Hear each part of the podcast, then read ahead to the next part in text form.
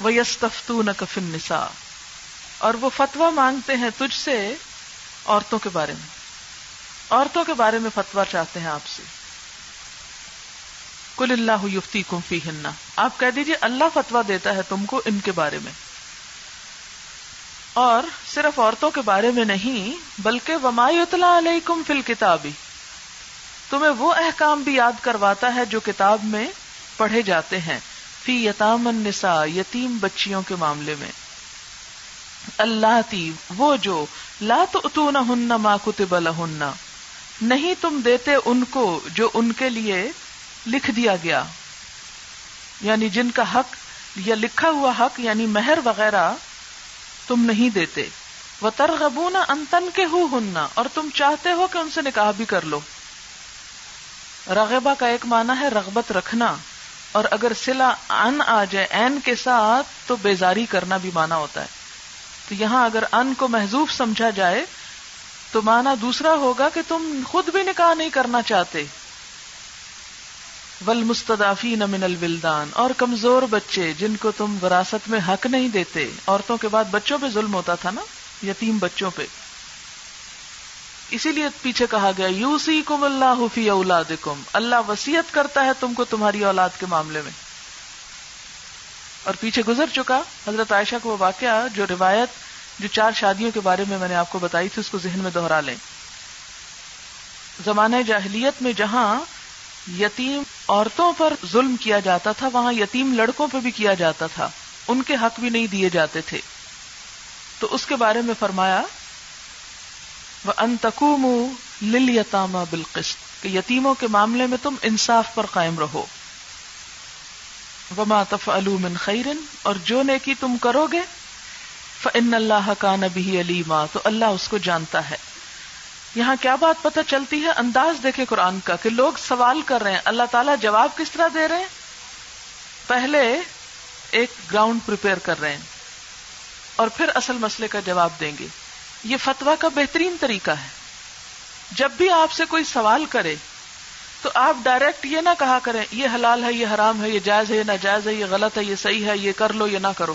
کبھی ایسا نہ کریں۔ اس کے لیے پہلے ذہن کو تیار کریں۔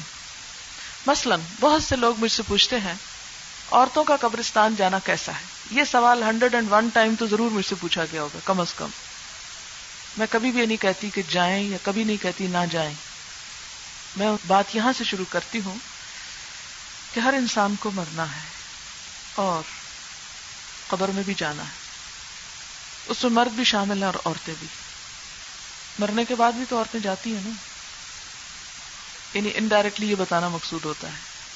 پھر اس کے بعد یہ کہ ابتدائے اسلام میں سب کو روک دیا گیا تھا کہ نہ جاؤ۔ شرک کے خدشے کی وجہ سے۔ اور وہ شرک کا خدشہ کیا تھا؟ کہ لوگ قبر پرستی کرتے تھے۔ آپ صلی اللہ علیہ وسلم نے فرمایا اللہ انی نہئی تکم ان زیارت القبور سنو، میں تمہیں قبروں کے پاس جانے سے روکتا تھا، لیکن اب فضوروہا جایا کرو انہا تزہد الدنیا و تذکر الاخرہ۔ وہ دنیا سے بے رغبتی کرواتی ہیں اور آخرت کی یاد دلاتی ہیں۔ تو آخرت کی یاد مرد اور عورت دونوں کے لیے ضروری ہے۔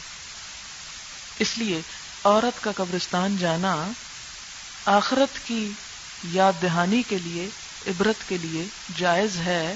ہاں وہ جو حدیث آتی ہے کہ جس میں لانت کی گئی ہے ان عورتوں پر جو قبروں پہ جاتی ہیں، تو اس کے الفاظ پہ غور کریں۔ وہاں الفاظ آتے ہیں زوارات القبور، اور زوار کہتے ہیں کثرت سے جانا، جو عبرت کی غرض سے نہیں ہے کسی اور مقصد کے لیے۔ اور جب زو روح کا لفظ آیا تو جمع ہے اور مرد عورت سب کے لیے استعمال ہوا۔ تو وہاں جس مقصد کے لیے جانے کو کہا گیا، وہ سب کے لیے ضروری ہے۔ اور جواب میں آپ نے ایک ہی وقت میں کئی باتیں سکھا دی۔ اور اصل چیز کی بھی اصلاح کر دی، جہاں لوگ غلط فہمی کا شکار ہوتے ہیں اور بلنٹلی اندھا دھند فتوے دیتے ہیں۔ خبردار جو کوئی عورت قبرستان جائے۔ میں نے کہا، بعض علاقوں میں رستہ ہی قبرستان سے جاتا ہے۔ ہمارے گاؤں کا راستہ قبرستان کے اندر سے گزرتا ہے۔ اس کے علاوہ اگر دوسرا راستہ اختیار کرے تو بہت لمبا جانا پڑتا ہے۔ تو کیا اب عورتیں اس گاؤں سے سب نکل جائیں گی؟ یا کہیں نہیں نکلیں گی یعنی کسی اور گاؤں کے لیے، کسی اور شہر کے لیے جانے کو نہیں جائیں گی گزرنا ایک مجبوری ہے تو وہاں بھی گزرنا پڑے گا۔ پھر اسی طرح آپ دیکھیں کہ جب آپ سفر کرتے ہیں تو آپ سڑکوں کے پار آس پاس قبرستان دیکھتے ہیں۔ تو اس صورت میں یہ نہیں کہ سڑک سے عورتوں کا داخلہ ممنوع ہے۔ یعنی دین کے کوئی بھی حکم ایسے نہیں ہے کہ جس کو آپ ایک ورڈ میں ہاں یا نہ کر دیں۔ ہر چیز میں ایکسپشنل کیسز ہیں۔ تو یہ زوارات عورتوں کا جو منع کیا گیا، زوارات یہ اصل میں وہ ایکسپشنل کیسز ہیں جو غلط طریقے اختیار کرتے ہیں۔ اور پھر ایک اور بڑی بات یہ ہے کہ قبروں پر جا کر جو غلط طریقے اختیار کیے جاتے ہیں، ان کی بھی انڈائریکٹلی یہاں اصلاح کر دینی چاہیے جب کوئی سوال یہ پوچھے آپ سے۔ یہ میں بطور مثال یہ اس آیت کی تفسیر میں یہ بات عمل کی آپ کو سمجھا رہی ہوں۔ اور پھر آپ دیکھیں کہ یہاں اللہ تعالیٰ کا انداز کے یس تفتونا کا فنسا قل اللہ یفتی کم فی ہن صبر کرو، اللہ بتاتا ہے تمہیں ان کے بارے میں ذرا اس سے اہم باتیں بھی سوچا کرو تو کبھی یہ انداز بھی کرنا چاہیے کہ لوگ جب آپ سے سوال کریں تو آپ اس سوال کا جواب دینے کے علاوہ اصلاح کی غرض رکھا کریں اور کہا کریں، یہ بات تو آپ بہت پوچھتے ہیں کہ نیل پالش سے نماز ہوتی ہے یا نہیں، تو یہ بھی پوچھا کریں کہ نماز نہ پڑھنے کی کیا سزا ہے۔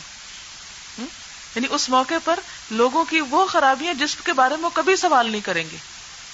آپ اس کا خود سوال بنا کر اس میں اب یہاں پر لوگوں نے یتیموں کے بارے میں تھوڑی پوچھا تھا، انہوں نے تو عورتوں کے بارے میں پوچھا۔ اللہ تعالیٰ نے فرمایا ہاں وہ بھی بتاتے ہیں آپ کو، لیکن اس سے بھی زیادہ اہم بات یتیموں کے حقوق میں اور یتیم بچیوں کے بارے میں جو کچھ تم کر رہے ہو، وہ ہے۔ اس کی اصلاح کرو۔ کیونکہ سننے کے موڈ میں ہوتے نا، حضرت یوسف علیہ السلام سے جب وہ خواب کی تعبیر پوچھنے آئے تھے، آگے آپ پڑھیں گے۔ تو انہوں نے جھٹ سے تعبیر نہیں بتائی، اس موقع سے فائدہ اٹھاتے ہوئے یعنی جو اللہ کے دین کے رستے میں نکلتا ہے نا، وہ ہر سچویشن سے فائدہ اٹھاتا ہے۔ اور اس کے دل میں کیا ہوتا ہے کہ وہ کیا کرے گا؟ لوگوں کو صحیح رستہ بتائے گا۔ وہ کسی کو جواب اس لیے نہیں دیتا کہ کسی کو چڑھانا مقصود ہے یا طنز کرنا مقصود ہے یا ستانا مقصود ہے یا اپنی کوئی بات منوانا مقصود ہے یا اپنے کسی فرقے یا جماعت یا گروہ یا مسلک کی پروموشن مقصود ہے۔ نہیں، یہ سب نیتیں چھوڑ کر ہر انسان کی خیر خائی کرتے ہوئے، اس کی توجہ سے فائدہ اٹھاتے ہوئے اسے اللہ سے جوڑ دیں۔ کیونکہ دین کی اصل تبلیغ کا مقصد کیا ہے؟ ہمیں لوگوں کو کیا کرنا ہے؟ اللہ سے جوڑنا ہے۔ اور بس، جب آپ کے دل میں یہ تڑپ ہوگی نا اور یہ محبت ہوگی کہ لوگوں کو اللہ سے جوڑنا ہے، تو آپ ہر جگہ پہ یہ چیز تلاش کر لیں گے کہ اگر کسی کا ذرا بھی رجحان ہوا ہے تو وہ جانے نہ پائے۔ اس کو وہ بات اس میں سے بتائی جائے جس سے وہ اپنے عمل کی اصلاح کر لے۔ تو یہاں پر معاشرتی امور کے بارے میں جب سوال کیا گیا تو اللہ تعالیٰ نے لوگوں کی توجہ کس چیز کی طرف دلائی کہ کیا کرو؟ وما تفلو من خیرن صرف چند نیکی کے کام نہ پوچھا کرو، جو بھی نیکی تم کرو گے۔ فن اللہ کا نبی علیما گن گن کے نیکی کرتے ہو، نیکی اور پوچھ پوچھ کر۔ ما تفلو من خیرن جو نیکی کا کام کرو گے۔ فن اللہ کا نبی علیما اللہ تعالیٰ اس سب کو جانتا ہے۔ تو یہاں اس آیت میں کیا چیز سمجھائی گئی ہے؟ اللہ تم کو وہ احکام یاد دلاتا ہے جو پہلے سے تم کو اس کتاب میں سنائے جا رہے ہیں۔ یعنی وہ احکام جو ان یتیم لڑکیوں کے بارے میں ہیں، جن کے حق تم ادا نہیں کرتے۔ اور جن کے نکاح کرنے سے تم باز رہتے ہو، یا دوسرا مانا لالچ کی وجہ سے خود نکاح کرنا چاہتے ہو۔ اور وہ احکام بھی بتاتا ہے جو ان بچوں کے متعلق ہے بچوں کی بات یہاں پوچھی نہیں گئی، کیوں بچوں کی بات کر دی گئی؟ کیونکہ بچوں کو وراثت میں حصہ نہیں دیتے تھے۔ کہا گیا یو سی کم اللہ کی اولاد وہ جو پیچھے تمہیں یاد کرایا جا چکا ہے سورت النسائی میں، اس پہ غور کرو۔ جو بےچارے کوئی زور نہیں رکھتے ول مستدافین من الولدان اللہ تمہیں ہدایت کرتا ہے کہ یتیموں کے ساتھ انصاف پر قائم رہو۔ اور جو بھلائی تم کرو گے وہ اللہ کے علم سے چھپی نہ رہے گی۔ اب آ گیا جواب جو سوال کیا تھا وہ انمر اتن یفتی کمفی ہننا فتوا آ رہا ہے۔ اگر کوئی عورت خافت ڈرتی ہو ممبا لہا اپنے شوہر سے، بال کہتے ہیں شوہر کو۔ نشوزن اس کی سرکشی سے، بدسلوکی سے، او ایرازن یا اس کی بے رخی سے۔ یعنی اگر کوئی عورت اپنے شوہر کی بدسلوکی یا بے رخی سے ڈرتی ہے یا اس کی وجہ سے پریشان ہے، تو کیا کرے؟ فلا جنا علیہما۔ کوئی گناہ نہیں، کوئی حرج نہیں ان دونوں پر۔ ایسلحا بینہما صلحا، کہ آپس میں صلح کر لیں۔ کوئی حقوق کے لین دین پر ایک دوسرے سے کوئی ایسی ڈیل کر کے ایک دوسرے کے ساتھ ہی رہیں۔ عموماً کیا ہوتا ہے، جب مرد کو کسی عورت سے شکایت ہوتی ہے، تو مرد کے ہاتھ میں کیا ہوتا ہے؟ چلو طلاق دو، فارغ کرو، ایک طرف کرو۔ مرد کے لیے آئندہ معاشی مسائل اتنے نہیں ہوتے۔ اپنی حفاظت کا اتنا مسئلہ نہیں ہوتا۔ وہ عورت کو الگ پھینک کر اکیلے بھی زندگی بسر کر سکتا ہے۔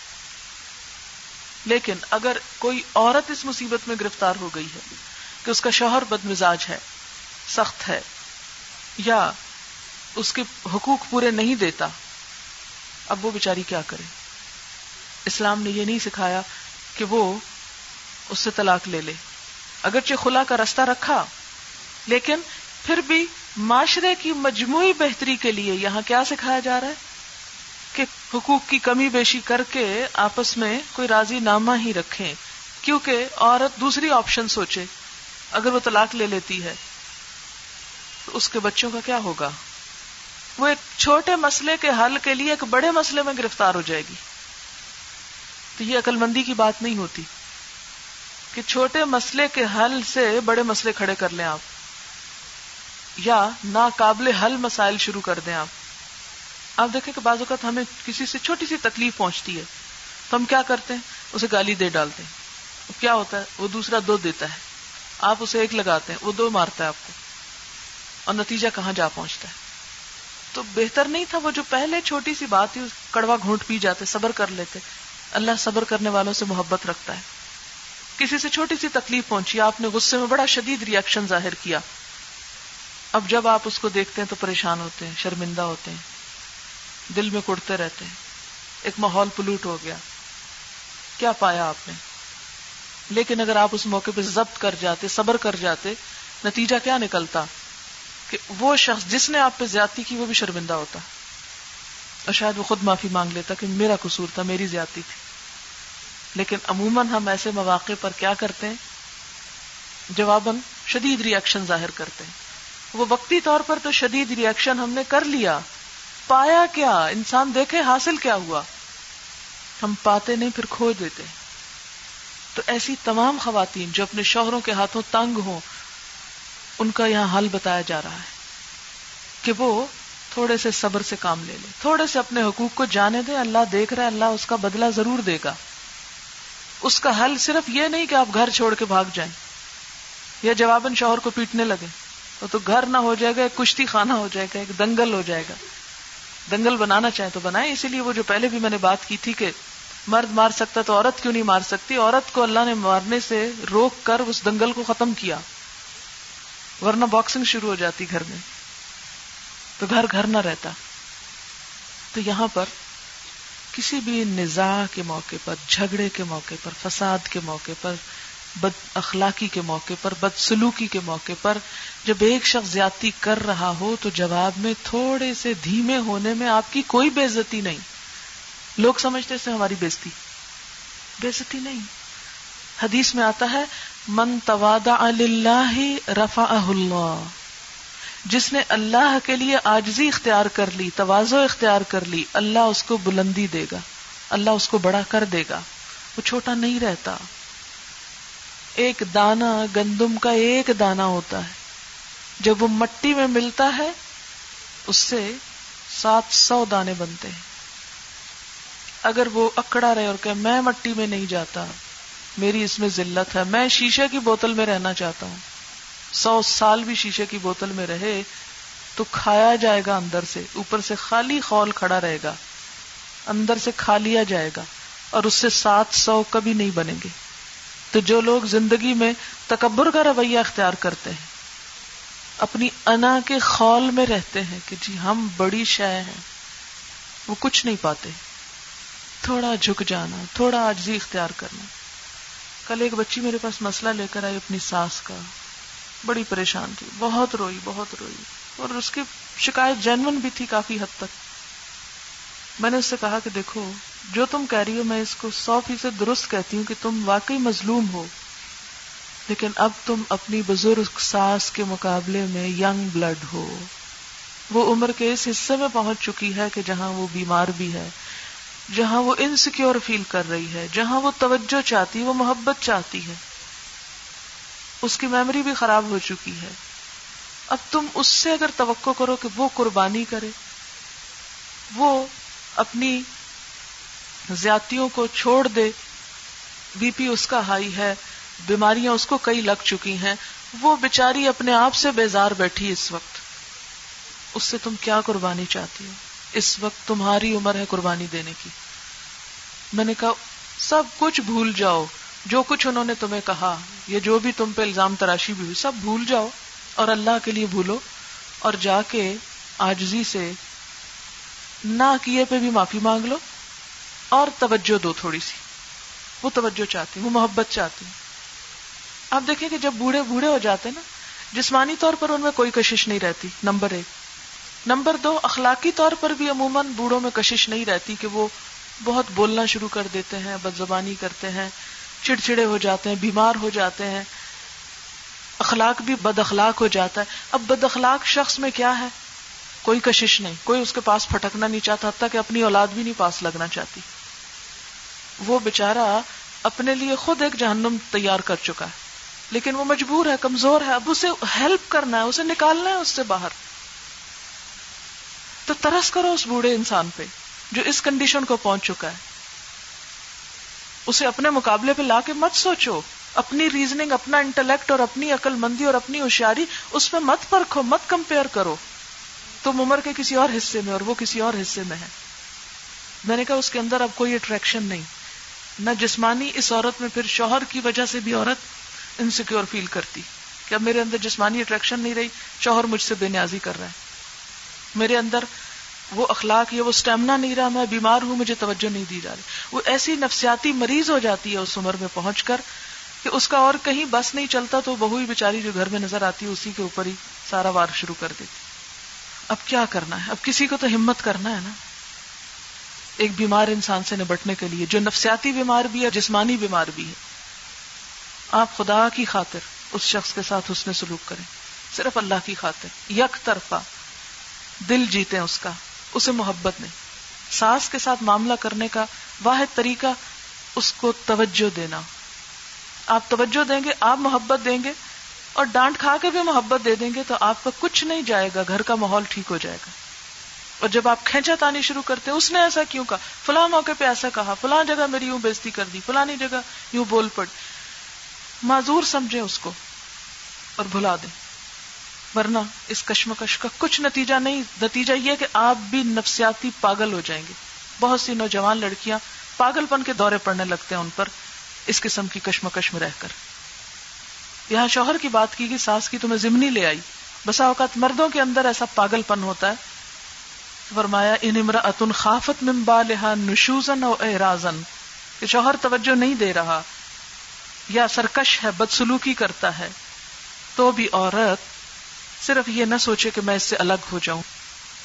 کل شام ایک ٹیلی فون مجھے آیا، اس میں بالکل ایگزیکٹلی یہی مسئلہ تھا، ایک عورت کا، کہ مجھے کیا کرنا چاہیے؟ دونوں خرابیاں شوہر میں، نشوز بھی ہے، اعراض بھی ہے۔ کہ بات کرتا ہے تو بد اخلاقی سے، ورنہ روٹ جاتا اور کئی کئی دن بات نہیں کیا کرے عورت؟ ہے پریشانی۔ اب بچے ہیں، اس عمر کو پہنچ گئے یعنی ایسی تعلیم کی عمر ہے۔ تو میں نے کہا کہ دیکھو، دو ہی حل ہو سکتے نا۔ ایک تو یہ ہے کہ تم اس سے الگ ہو جاؤ۔ بڑا آسان ہے، کٹ، ختم۔ اب دیکھو کہ اس کے بعد جو مسائل آنے والے ہیں، بچوں کی تعلیم ہے، ان کی فیس ہے، ان کی جذباتی ضروریات ہے ان کو باپ چاہیے ان اینی کیس چاہیے۔ اب کیا کرو گی تم؟ وہ سارے مسائل جو اس مرد کی غیر موجودگی میں پیش آنے والے اگر وہ زیادہ بڑے ہیں اس بد اخلاقی سے، تو پھر اس پہ صبر کر لو۔ اور اگر وہ مسائل چھوٹے ہیں، تو آگے اللہ تعالیٰ یہ حل بتاتا پھر الگ ہو جاؤ۔ مت چلاؤ اپنے آپ کو۔ تو تین حل بتائے گئے ان آیات میں۔ پہلا حل، فلا جناح علیہما ایسلحا بینہما صلحا۔ کوئی حرج نہیں کہ اگر وہ آپس میں اپنے حقوق کی کمی بیشی پر کچھ صلح کر لیں۔ دونوں طرف سے حکم مقرر کر کے کچھ قربانی کر لیں۔ اور اس میں بھی صرف عورت کو نہیں کہا جا رہا، دونوں کو کہا جا رہا، اصلاح کرو۔ وسلح خیر اصلاح بہتر ہے، صلح بہتر ہے۔ لیکن صلح کیوں نہیں ہو پاتی؟ وہ احدرت الانفس الشح۔ نفس بخیلی کی طرف زیادہ مائل ہوتے ہیں۔ خود غرضی۔ شہ بخل کی ایک قسم ہے۔ اور یہ ذرا شدید ہے۔ خود غرضی کے معنوں میں یہاں ہے۔ ایسا بخل جس میں ہرس ہو اور عادت بھی بن گیا ہو۔ ہمیشہ آپ دیکھیں گے کہ دو لوگوں میں اختلاف کی وجہ ہرس ہوتی ہے، ہرس۔ ایک شخص دوسرے شخص کا لحاظ کیے بغیر صرف اپنا مطالبہ پورا کرنا چاہتا ہے، اپنی ضرورت پوری کرنا چاہتا ہے، اپنا فائدہ چاہتا ہے۔ اور اس ذہنیت سے ایک شخص دوسرے سے غیر مطمئن ہو جاتا ہے۔ تو صحیح مزاج کیا ہے؟ حل کیا ہے کہ دونوں فریق ایک دوسرے کی معذوری کو سمجھے اور رعایت کریں؟ دوسرے کو معذور سمجھے اور معاف کر دیں، کوئی بات نہیں۔ آپ دیکھیں کہ بعض لوگ جسمانی طور پر ہینڈی کیپ ہوتے ہیں نا، اندھا ہے، بازو ٹوٹ گیا، پاؤں لنگڑا ہے، کوئی اور خرابی ہے۔ تو انسان ان کے ساتھ بھی تو نبھا کر لیتا ہے نا۔ تو کچھ لوگوں کے اندر جسمانی نہیں، نفسیاتی ہینڈی کیپ ہوتا ہے۔ اور اس کے پیچھے ایک لمبی ہسٹری ہوتی ہے، بچپن کی محرومیاں ہوتی ہیں، کوئی ظلم و تشدد ہوتا ہے۔ وہ لاشعور میں دبتا، گھٹتا رہتا ہے۔ اور پھر شادی کے بعد بیوی پہ نکلنے کا موقع مل جاتا ہے اس کو۔ بعض بچوں کو ماں سے اٹینشن نہیں ملتی، وہ بیوی سے دگنی اٹینشن چاہتے ہیں۔ ماں والی بھی چاہتے ہیں اور بیوی والی بھی چاہتے ہیں۔ اب بیوی بیچاری کیا کرے، اپنے بچوں کو اٹینشن دے یا میاں جو بچہ بنا ہوا ہے، اس کو اٹینشن دے۔ پھنس جاتی ہے بیچاری۔ لیکن اب حل کوئی نہیں۔ یہی سمجھے کہ ہینڈی کیپ ہے میاں۔ معذور میاں مل گیا۔ اگر جسمانی طور پر معذور شخص سے ہم گزارا کر لیتے ہیں، تو نفسیاتی معذور سے بھی تھوڑا گزارا کر لیں۔ اس کی جزا اللہ آپ کو دے گا۔ آپ دیکھیں کہ جذبات کی قربانی سب سے بڑی قربانی ہے، سب سے بڑی قربانی۔ مال کی قربانی بھی انسان دے دیتا ہے۔ لیکن جذبات کی قربانی ناممکنات میں سے ہوتی۔ کیوں؟ اس لیے کہ مثلا مال ہے نا تو ایک دفعہ دیا تو بس گیا، ختم ہو گیا، بھول گیا آپ اس کو، لیکن جذبات جو دل میں بیٹھا ہے اسے کیسے نکالیں؟ اسے اپنے سے کاٹ کے الگ کر نہیں سکتے نا آپ، مصیبت ہے۔ آپ کو ہاتھ پاؤں خراب ہو جاتا ہے تو اس کے تو کاٹ سکتے ہیں آپ۔ یعنی کچھ چیزیں ایسی ہوتی ہیں کہ جن کو آپ کاٹ نہیں سکتے۔ تو جہاں انسان جذبات کی قربانی دیتا ہے۔ اور تھوڑے دن کی بات ہے نا بہت جلدی چلے جانا یہ سب کچھ چھوڑ کے۔ اس کی جزا بھی بہت بڑی ہے۔ اسی لیے کہا نا کہ پہلوان وہ نہیں جو اپنے مد مقابل کو ہرا دے، پہلوان وہ جو غصے میں اپنے آپ کو ہرا دے، اپنے آپ کو کنٹرول کر لے۔ اس کا درجہ زیادہ بڑا ہے۔ فرمایا کہ ان ساری جذباتی کشمکش کے باوجود کیا کرو؟ صلح ہی کر لو تو اچھا ہے۔ وہ خیر بڑی بھلائی ہے صلح میں۔ وہ احترت الانفس الشح. لیکن نفس اتنے خود غرض ہوتے ہیں، ہر انسان اپنا مطالبہ چاہتا ہے۔ وہ کہتا ہے کہ میں کیا کروں؟ مجھے اٹینشن ملنی چاہیے۔ میرا حق زیادہ ہے۔ میری جذباتی سیٹسفیکشن ہونی چاہیے۔ فرمایا احدرت الانفس الشح۔ کوئی نہیں، اللہ کی خاطر تھوڑی سی قربانی کرو۔ ہمت کرو۔ وہ ان تحسنو اگر تم اچھا کرو گے احسان کرو گے وہ تتقو اور تقوا کرو گے فن اللہ کا نہ بما تامل خبیرا تو یقیناً اللہ تمہارے اس طرز عمل سے بے خبر نہ ہوگا۔ اگر انسانوں نے قدر نہیں کی تو کوئی بات نہیں، اللہ بے قدری نہیں کرے گا۔ وہ اس کا سلا کئی گنا زیادہ دے گا۔ دوسرا مسئلہ، ولن تستی تعدلوا بین النساء۔ بعض اوقات گھر میں کشمکش عورتوں کی سوکن ہونے کی وجہ سے ہو جاتی۔ اس کا حل بتایا جا رہا ہے کہ مرد اس کو کیسے سلجھائے۔ پہلی صورت میں تو کیا ہے؟ نشوز اور احراز مرد کی طرف سے۔ یہاں اب دوسری صورت میں کیا ہے؟ کہ مرد ایک عورت کی طرف مائل ہے اور دوسری کی طرف کم مائل ہے۔ دو بیویاں ہیں، ایک کی طرف زیادہ توجہ اور یہ دل کا پھر معاملہ آ گیا۔ مال تو تقسیم کر سکتا ہے۔ کپڑے تو دونوں کے ایک طرح کے خرید کے لا سکتا ہے، لیکن جوتے ایک طرح کے نہیں خرید سکتا، سائز کا فرق ہوگا۔ تو اسی طرح دل کے معاملات بھی مختلف ہوتے ہیں۔ اسی لیے حضرت عائشہ سے روایت ہے کہ آپ صلی اللہ علیہ وسلم دعا کیا کرتے تھے اللہ حاضہ قسمتی اللہ یہ میری تقسیم ہے یعنی جو اپنی بیویوں کے درمیان مال میں تقسیم کرتا ہوں یعنی تیرے حکم کے مطابق تقسیم تو میں کرتا ہوں، لیکن فلا تلمنی فیما تم لکھو ولا ام لکھو مجھے اس معاملے میں ملامت نہ کرنا جس کا مالک تو ہے اور میں مالک نہیں ہوں. یعنی دل کی توجہ اگر ایک کی طرف زیادہ ہے دوسروں کی نسبت، تو دل پہ مجھے اختیار نہیں.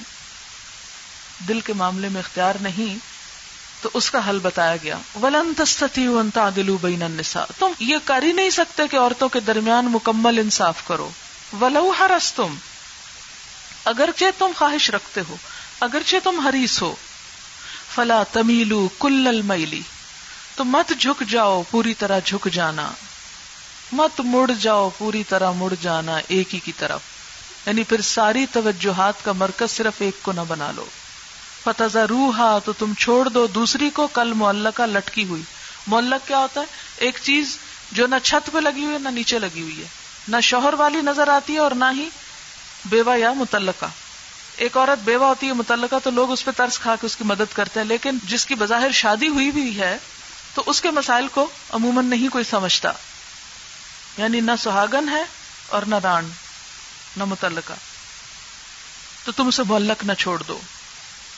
یعنی بظاہر اپنے طور پر جتنا تم عدل کر سکتے ہو، وہ کرو۔ حدیث میں آتا ہے کہ من کانت لہو امرا اطانی مسند احمد کی روایت ہے، جس کی دو بیویاں ہوں، فمالا الا احدا ہوما ان میں سے ایک کی طرف جھک گیا۔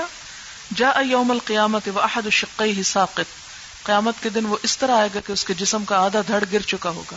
جیسے آپ نے کبھی فقیر دیکھے ہوں گے نا یعنی بالکل ٹانگیں نہیں ہوتی اوپر والا دھڑ ہوتا ہے۔ تو اس طرح وہ ادھورا انسان ہو کے آئے گا۔ یہ سزا ہے عدل نہ کرنے کی۔ اب اس میں یہ ہو سکتا ہے بسا اوقات کے مرد کیا کہتا ہے ٹھیک ہے میں ایک کو طلاق دے کے فارغ کرتا ہوں تاکہ مجھے جو پسند ہے میں اسی کے ساتھ گزارا کروں۔ تو اس صورت میں اب ایک کو تم طلاق دے کے اس پہ ظلم نہ کرو۔ عورت کہتی نہیں، میں طلاق نہیں لیتی، میں اپنے حق سے دستبردار ہوتی ہوں۔ تو ایسی صورت میں شوہر جو ہے، اگر ایک کو کم حق دیتا اور ایک کو زیادہ اور بیوی خود اپنے حق سے دستبردار ہو جاتی ہے، تو اس کی اجازت ہے۔ یہ دوسرا حل بتایا گیا۔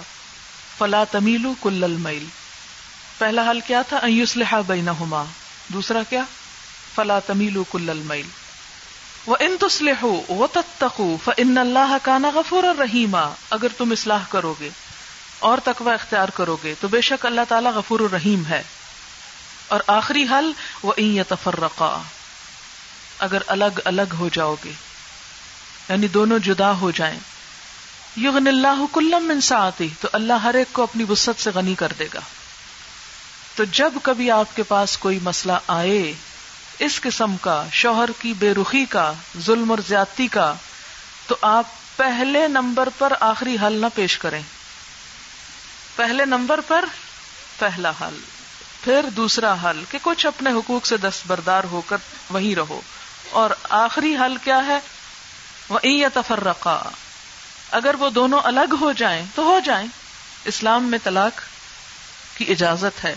اگرچہ ایک روایت میں آتا ہے ابو داود کی کہ ابغض الحلال اللہ طلاق لیکن شیخ البانی نے اس کو ضعیف روایت قرار دیا ہے۔ البانی ایک محدث ہے انہوں نے اس کو ضعیف کہا ہے، روایت ضعیف ہے۔ بہرحال ہے روایت کہ اللہ کے نزدیک حلال چیزوں میں سب سے زیادہ ناپسندیدہ طلاق ہے۔ لیکن جہاں ضرورت ہے، وہاں اسے استعمال کرنے میں کوئی ناپسندیدگی نہیں۔ وہاں اس کا استعمال نہ کرنا ناپسندیدہ ہے پھر۔